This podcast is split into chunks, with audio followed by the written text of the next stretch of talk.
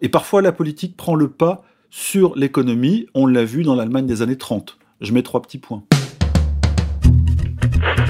Attention, qui que vous soyez, attention, cette fréquence est exclusivement réservée aux urgences. Sans blague Et vous croyez que j'appelle pour commander une pizza?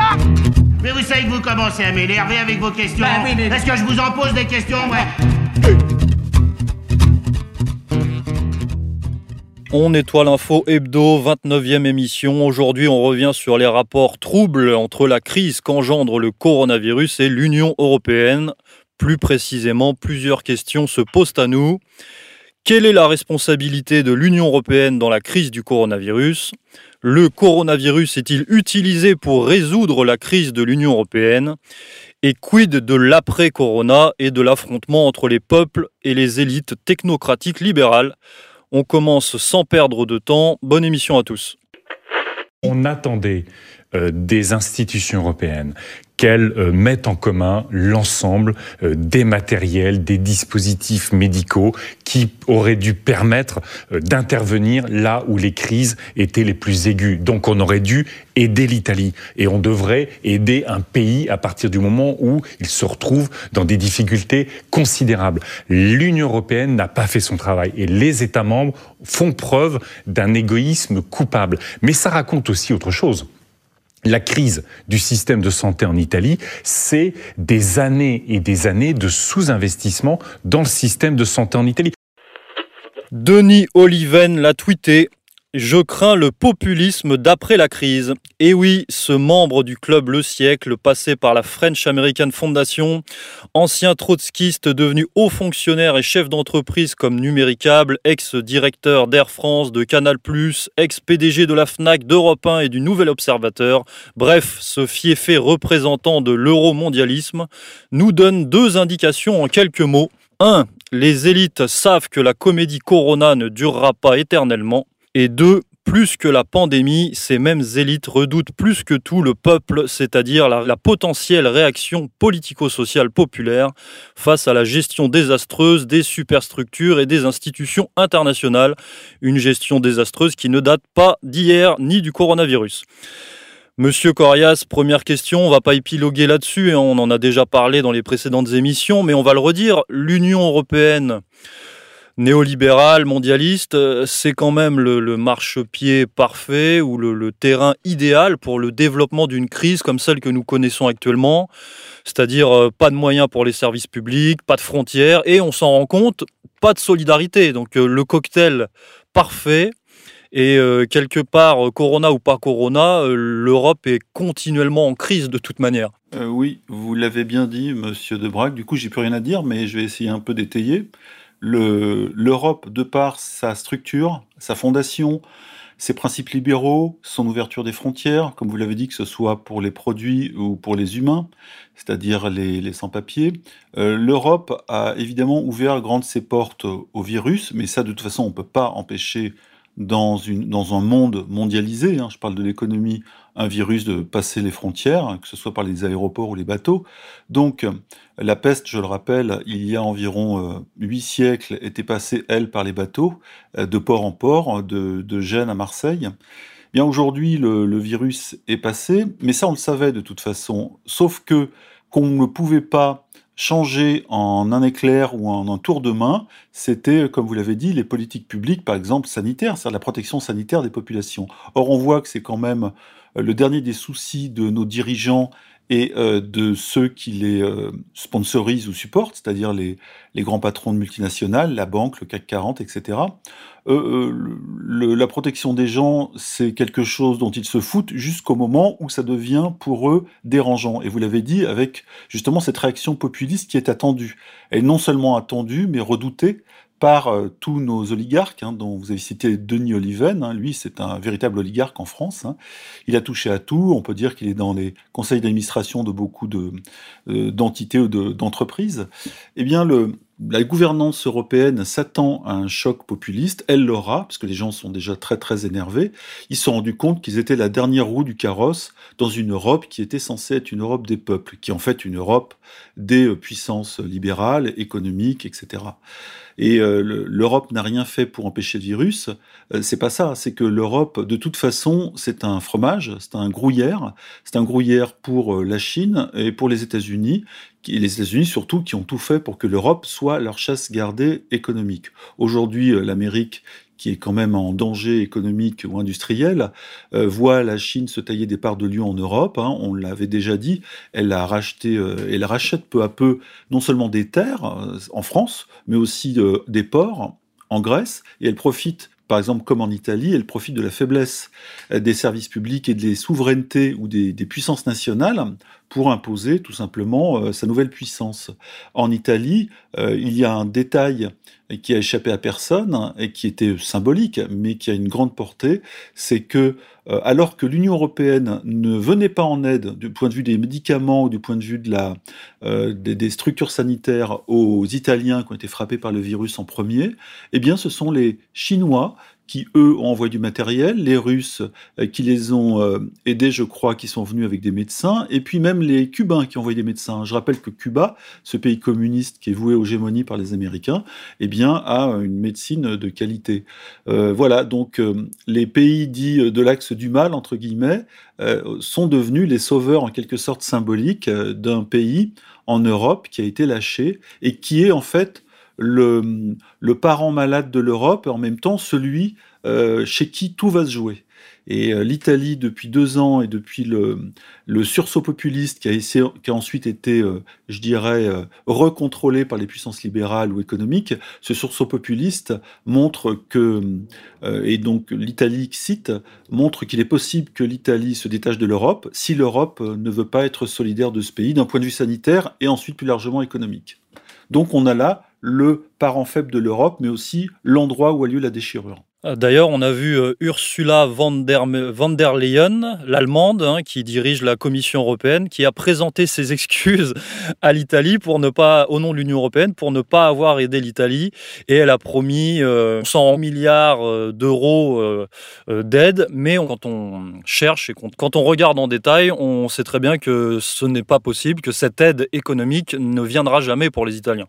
Alors de toute façon, là justement, l'Eurogroupe s'est réuni le 27 mars. L'Eurogroupe, voilà, donc ce sont les, le représentant euh, des, euh, des gouvernements euh, importants de l'Europe. L'Eurogroupe est assez décisif dans les moments de crise. Il se réunit parce qu'il y a la Commission, il y a le Conseil européen, il y a le Parlement. Bon, le Parlement, on l'oublie, sert pas à grand chose. La Commission est importante. Hein.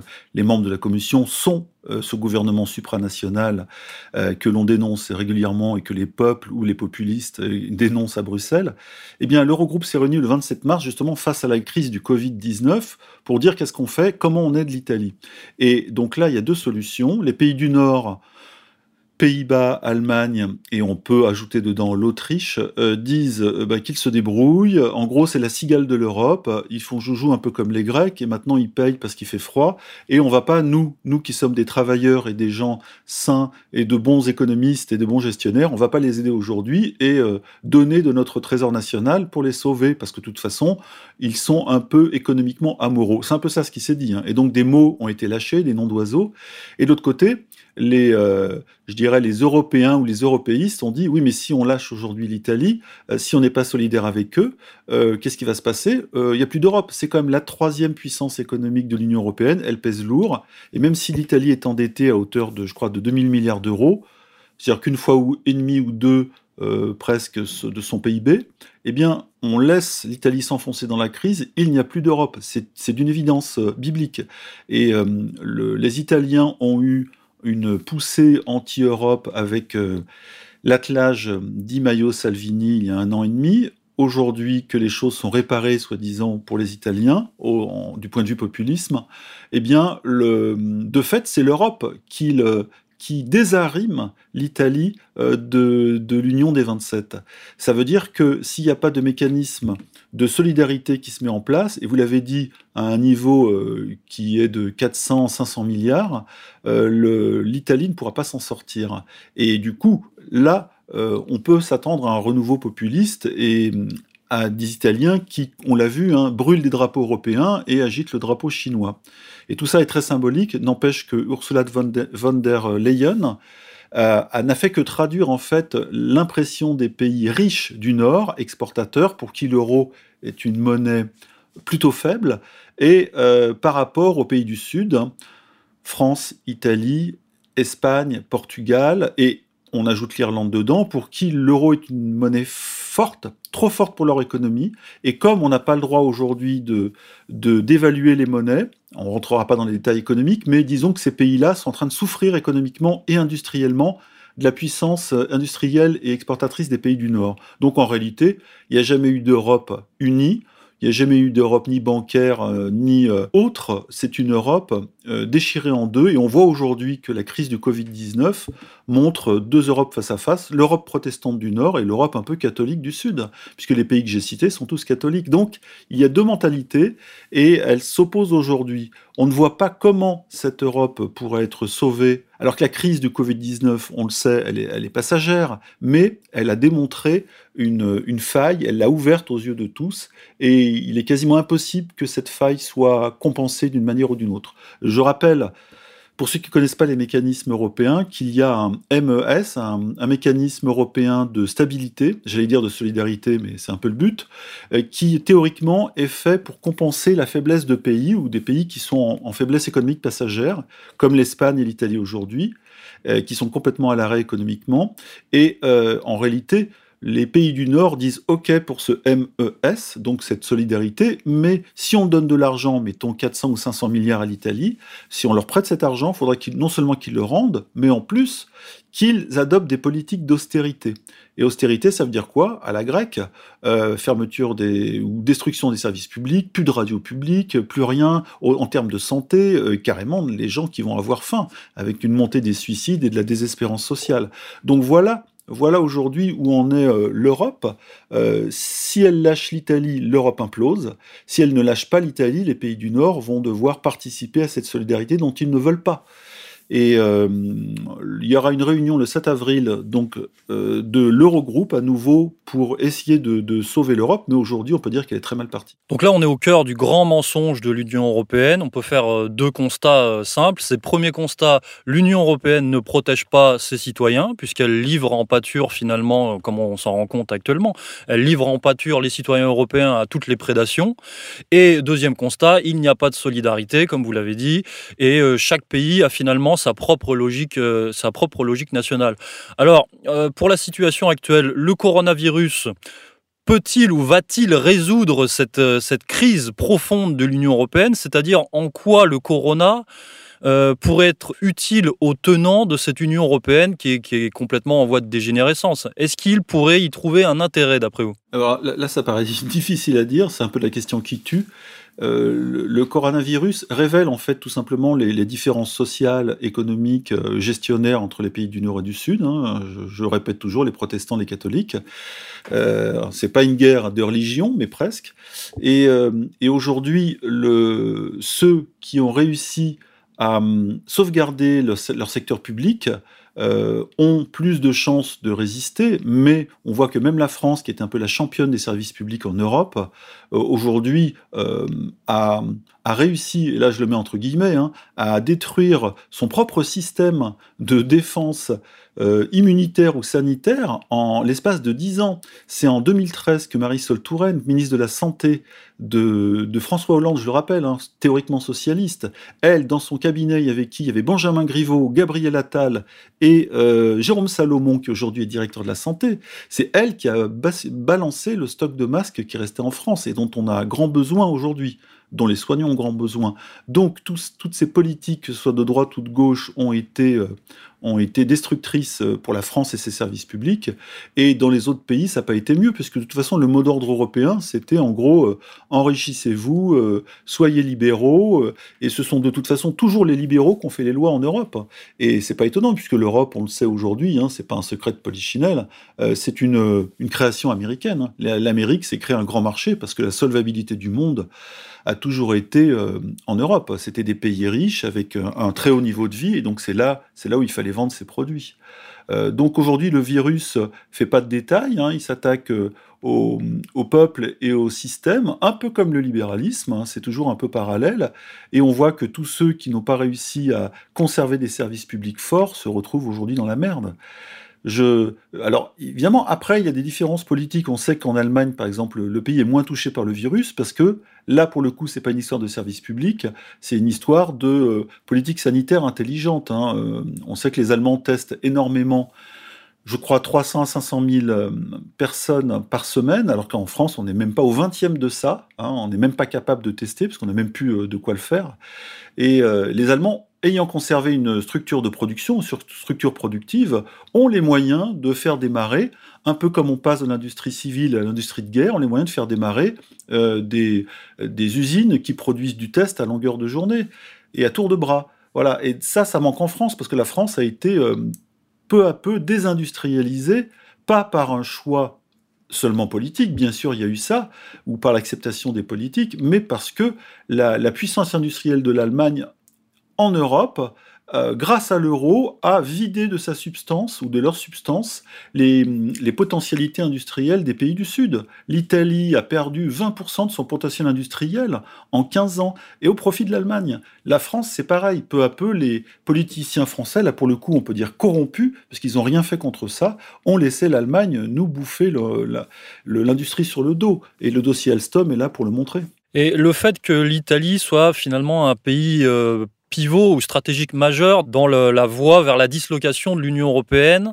Et le fait que ce pays soit extrêmement touché, enfin, soit touché, très touché en tout cas en termes médiatiques, statistiques et sanitaires euh, par la crise du coronavirus, pourrait servir aux tenants de l'Union européenne puisqu'elle permet finalement à ces, oligarques de gagner beaucoup de temps par rapport à la destruction euh, annoncée euh, de l'UE qui, qui passait par l'Italie. Parce que si l'Italie, euh, on va dire, régie par Salvini dans les mois qui viennent, dans les années qui viennent, avait vraiment été au bout de son processus d'émancipation monétaire, donc de l'euro, et donc premier dogme de l'Union européenne pas respecté, et au niveau migratoire aussi, hein, deuxième dogme de la libre circulation, deuxième dogme de l'Union européenne qui n'aurait pas été respecté par l'Italie. On avançait, comme vous l'avez dit tout à l'heure, inéluctablement vers un Italexit. Et l'Italexit, là, c'était vraiment euh, par la théorie des dominos. C'était vraiment la fin de l'Union européenne, parce que c'est le pays d'Europe occidentale le plus proche de la sortie de l'Union européenne. Et si l'Italie sort, on sait très bien que plus rien ne va tenir en Union européenne. Déjà qu'il y a eu le Brexit, déjà qu'on a le groupe de Visegrad à, l'est, hein, qui est beaucoup, euh, qui est très basé contre l'immigration plus que contre euh, la politique monétaire. mais quand même, ça fait défaut on a la situation de la Grèce, on a la situation de l'Espagne, du Portugal. On sait très bien que l'Union européenne est une cocotte minute, finalement. Et si l'Italie sort, il ne resterait en Union européenne que, euh, la France et l'Allemagne, en gros, hein, que le, couple franco-allemand qui lui-même est quand même euh, très, très, très fragile.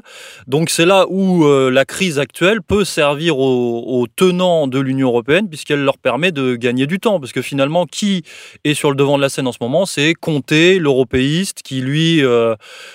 Bah, oui, valide finalement la, propagande médiatique en ce moment, qui consiste à dire qu'il euh, y a énormément de morts en Italie, alors qu'on sait très bien que les chiffres sont au moins à relativiser énormément et qu'on ne nous donne pas tous les détails, euh, c'est-à-dire que le fait que l'Italie est effectivement un pays où il y a énormément, enfin où la population est extrêmement vieillissante, où il y a beaucoup de fumeurs, l'Italie du Nord est très très polluée, c'est une population très vaccinée, enfin voilà, il y a quand même c'est une population très fragile euh, de ce point de vue-là, comme la population iranienne d'ailleurs ou la population de l'Est de la France, et que le corona euh, tombe à point nommé quelque part pour euh, stopper un processus. Oui, mais, c'est ce que je dis toujours, c'est ce qu'on met dans nos articles. Hein. Le corona a des intérêts communs avec le libéralisme ou le néolibéralisme.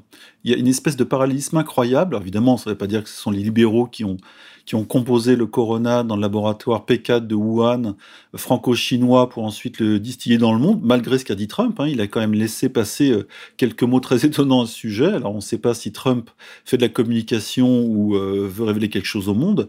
Euh, toujours est-il qu'effectivement, il y a une accélération aujourd'hui, mais le risque pour ces libéraux, comme vous dites, qui eux vont peut-être emporter la mise, parce que l'Union européenne, pour eux, a été un moyen, si ce moyen se n'est plus efficace ou ne leur apporte plus, ils passeront à quelque chose d'autre. Ils peuvent tout à fait se satisfaire. Le néolibéralisme ou le mondialisme économique peut tout à fait se satisfaire, ou la haute banque, ou la, ou la finance internationale peut se satisfaire d'une Europe éclatée, avec, euh, comme vous l'avez dit, un couple franco-allemand qui se resserre et autour des pays qui se débrouillent, euh, avec des mécanismes compensatoires ou de solidarité euh, plus ou moins efficaces, c'est-à-dire de la grosse dette à long terme, de l'endettement, parce que l'endettement, de toute façon, ça profite toujours aux instances financières. On, a rappelé dans un article, mais très vaguement, parce qu'on va le faire autrement, on va le vulgariser autrement, qui possède la dette d'un pays? Alors, euh, on dit euh, aujourd'hui euh, l'Italie est endettée à hauteur de 2000 milliards d'euros, la France à hauteur de 1700 milliards d'euros, voire, quasiment 100% du PIB. grosse, frayeur. Qu'est-ce qu'on doit de l'argent Nos générations futures vont payer, etc. Oui et non. En fait, la dette, en réalité, elle est, par exemple, en France, euh, tenu à peu près 50% par des forces nationales, c'est-à-dire sans le savoir par les gens qui font de l'épargne, euh, donc dans les banques. La Banque de France en détient une partie et une autre partie, donc de ces 50%, à peu près égale, 20%, ce sont les grandes boîtes d'assurance. Les grandes boîtes d'assurance sont aussi les banques, hein, puisqu'elles ont toujours euh, la, double facette. Bref, en gros, quand on dit on est endetté, eh bien, on doit de l'argent aux banques et aux grands assureurs. Et grands assureurs, c'est quoi? C'est AXA, les assureurs français ou allemands, très important en Europe. Et euh, les grandes banques, les, Français ont des banques de dépôt très importantes, hein, parmi les plus grandes du monde.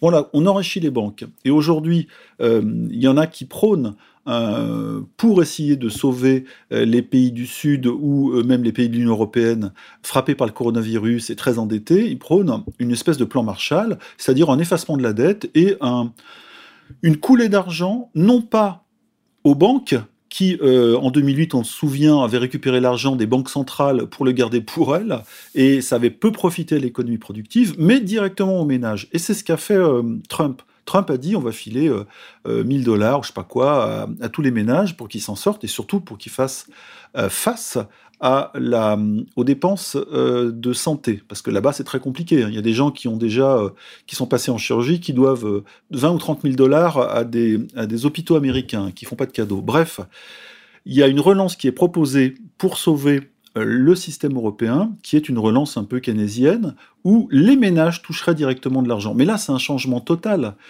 c'est d'ailleurs ce qu'a proposé plus ou moins Macron, et on ne sait pas trop si Macron propose ça en tant que néolibéral euh, je dirais réformiste ou en tant que euh, bah, nouveau, euh, nouveau populiste, un peu gaulien, keynésien, etc. Donc il y, a, sûrement un peu de tout. Est-ce que Macron, dans cette histoire, voudra sauver la France?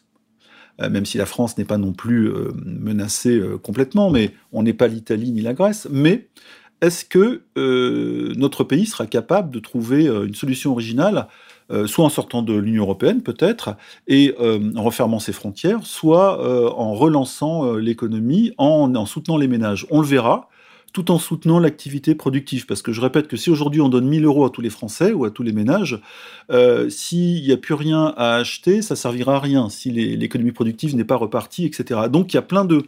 Aujourd'hui on est vraiment à la croisée de tous les chemins et on doit en fait attendre un peu de nos maîtres européens ou bruxellois qu'ils trouvent quelque chose. Mais eux, c'est pas sûr qu'ils trouveront. Et peut-être que les solutions, à partir de demain, seront nationales. Et quand vous avez parlé de libéralisme qui aujourd'hui profite de cet effet euh, Covid-19, c'est pas faux. Mais en même temps, il y a un risque pour eux, vous l'avez rappelé en début d'émission, c'est Denis Oliven, l'oligarque, qui l'a dit dans son tweet, hein, qui est très important, c'est euh, la menace populiste. Parce que l'économie est une chose, mais la politique en est une autre. Et parfois, la politique prend le pas sur l'économie. On l'a vu dans l'Allemagne des années 30. Je mets trois petits points. Ça nous amène à la, dernière question de cette émission. Les élites vont-elles ou peuvent-elles survivre, non pas au, corona, mais à, l'après-corona C'est-à-dire comment les, néolibéraux vont-ils continuer à contrôler les peuples après ça? Parce que d'ailleurs, on parle de l'Italie, on voit que en Italie, le mal est fait. Le peuple italien est très très en colère. Il y a beaucoup de ressentiment. Euh, le peuple italien voit bien les conséquences sociales de la crise actuelle. Et en plus, euh, on leur a quand même vendu aux Italiens, on leur a vendu le confinement extrêmement strictes.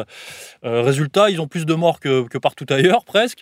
Et, et l'économie est en train de se dégrader à vitesse grand V. Et donc, voilà, c'est pareil, c'est une cocotte minute prête à exploser. Le, confinement, de toute façon, est une faute. Parce que, évidemment, la mise en quarantaine, quand le virus commence à taper un peu tout le monde, oui, pourquoi pas, c'est logique, tout le monde le fait depuis le début des temps. Sauf que le confinement n'est pas un choix euh, stratégique sanitaire. Le, confinement, c'est la résultante et la, seule solution quand on a détruit la capacité de réaction euh, sanitaire d'un pays, c'est-à-dire ses services publics.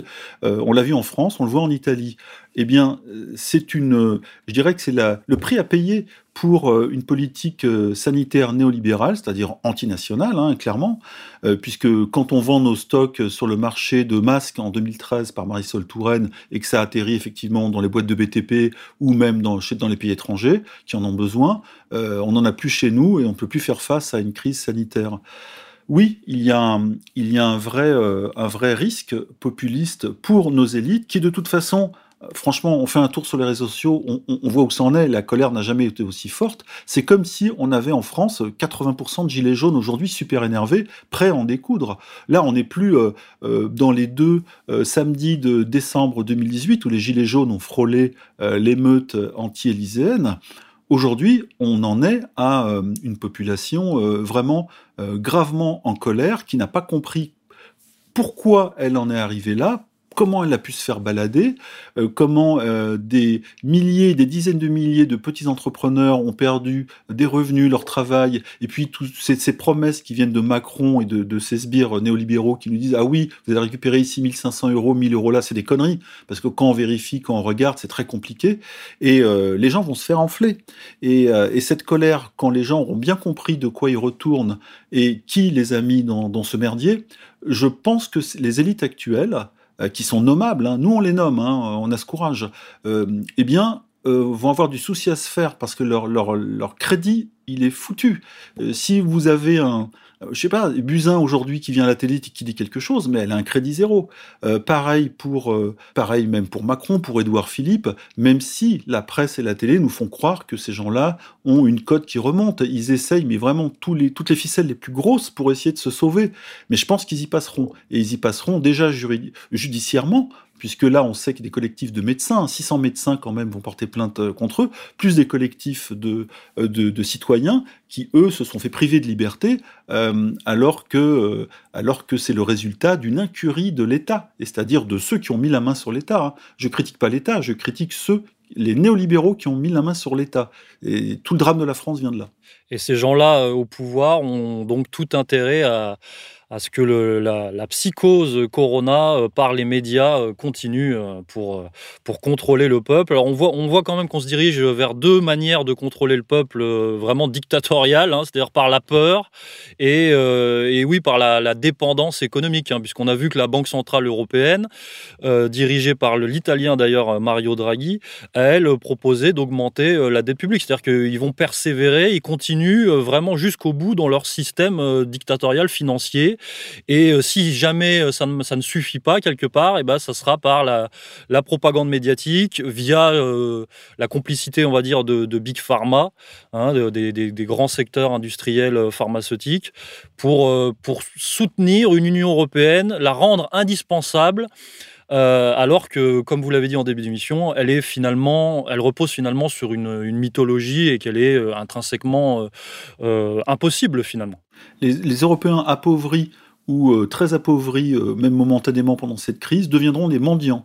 Et ils vont tendre la main, et évidemment l'État, avec la BCE derrière et ses milliards d'euros, vont pouvoir euh, mettre de l'argent dans les mains, mais tout ça sera effectivement une récupération de pouvoir. Parce que la contestation qu'on a vue en France, et pas seulement en France depuis deux ans, elle va être ramenée pour certains, ou, ils espèrent, hein, je parle des oligarques, et puis des gens qui tiennent euh, l'économie, euh, les médias, elle va être ramenée à zéro grâce à ce besoin qu'auront les gens euh, d'une aide de l'État. Et alors par contre, cette aide va être évidemment conditionnée, puisque c'est ce que propose l'Union européenne, et qui est dirigée évidemment par les pays du Nord, hein, soyons clair, euh, aux Italiens, on va leur dire, euh, voilà, on va vous prêter beaucoup d'argent, on va vous sauver du désastre économique annoncé, mais vous allez devoir appliquer des politiques d'austérité. Et là, on va retrouver quoi? Le cas argentin du, je crois, du début des, années 2000 et même dans les années 90. C'était arrivé quand le FMI puisque le FMI c'est pareil que l'Union européenne, hein, Christine Lagarde c'est la, la, même engeance,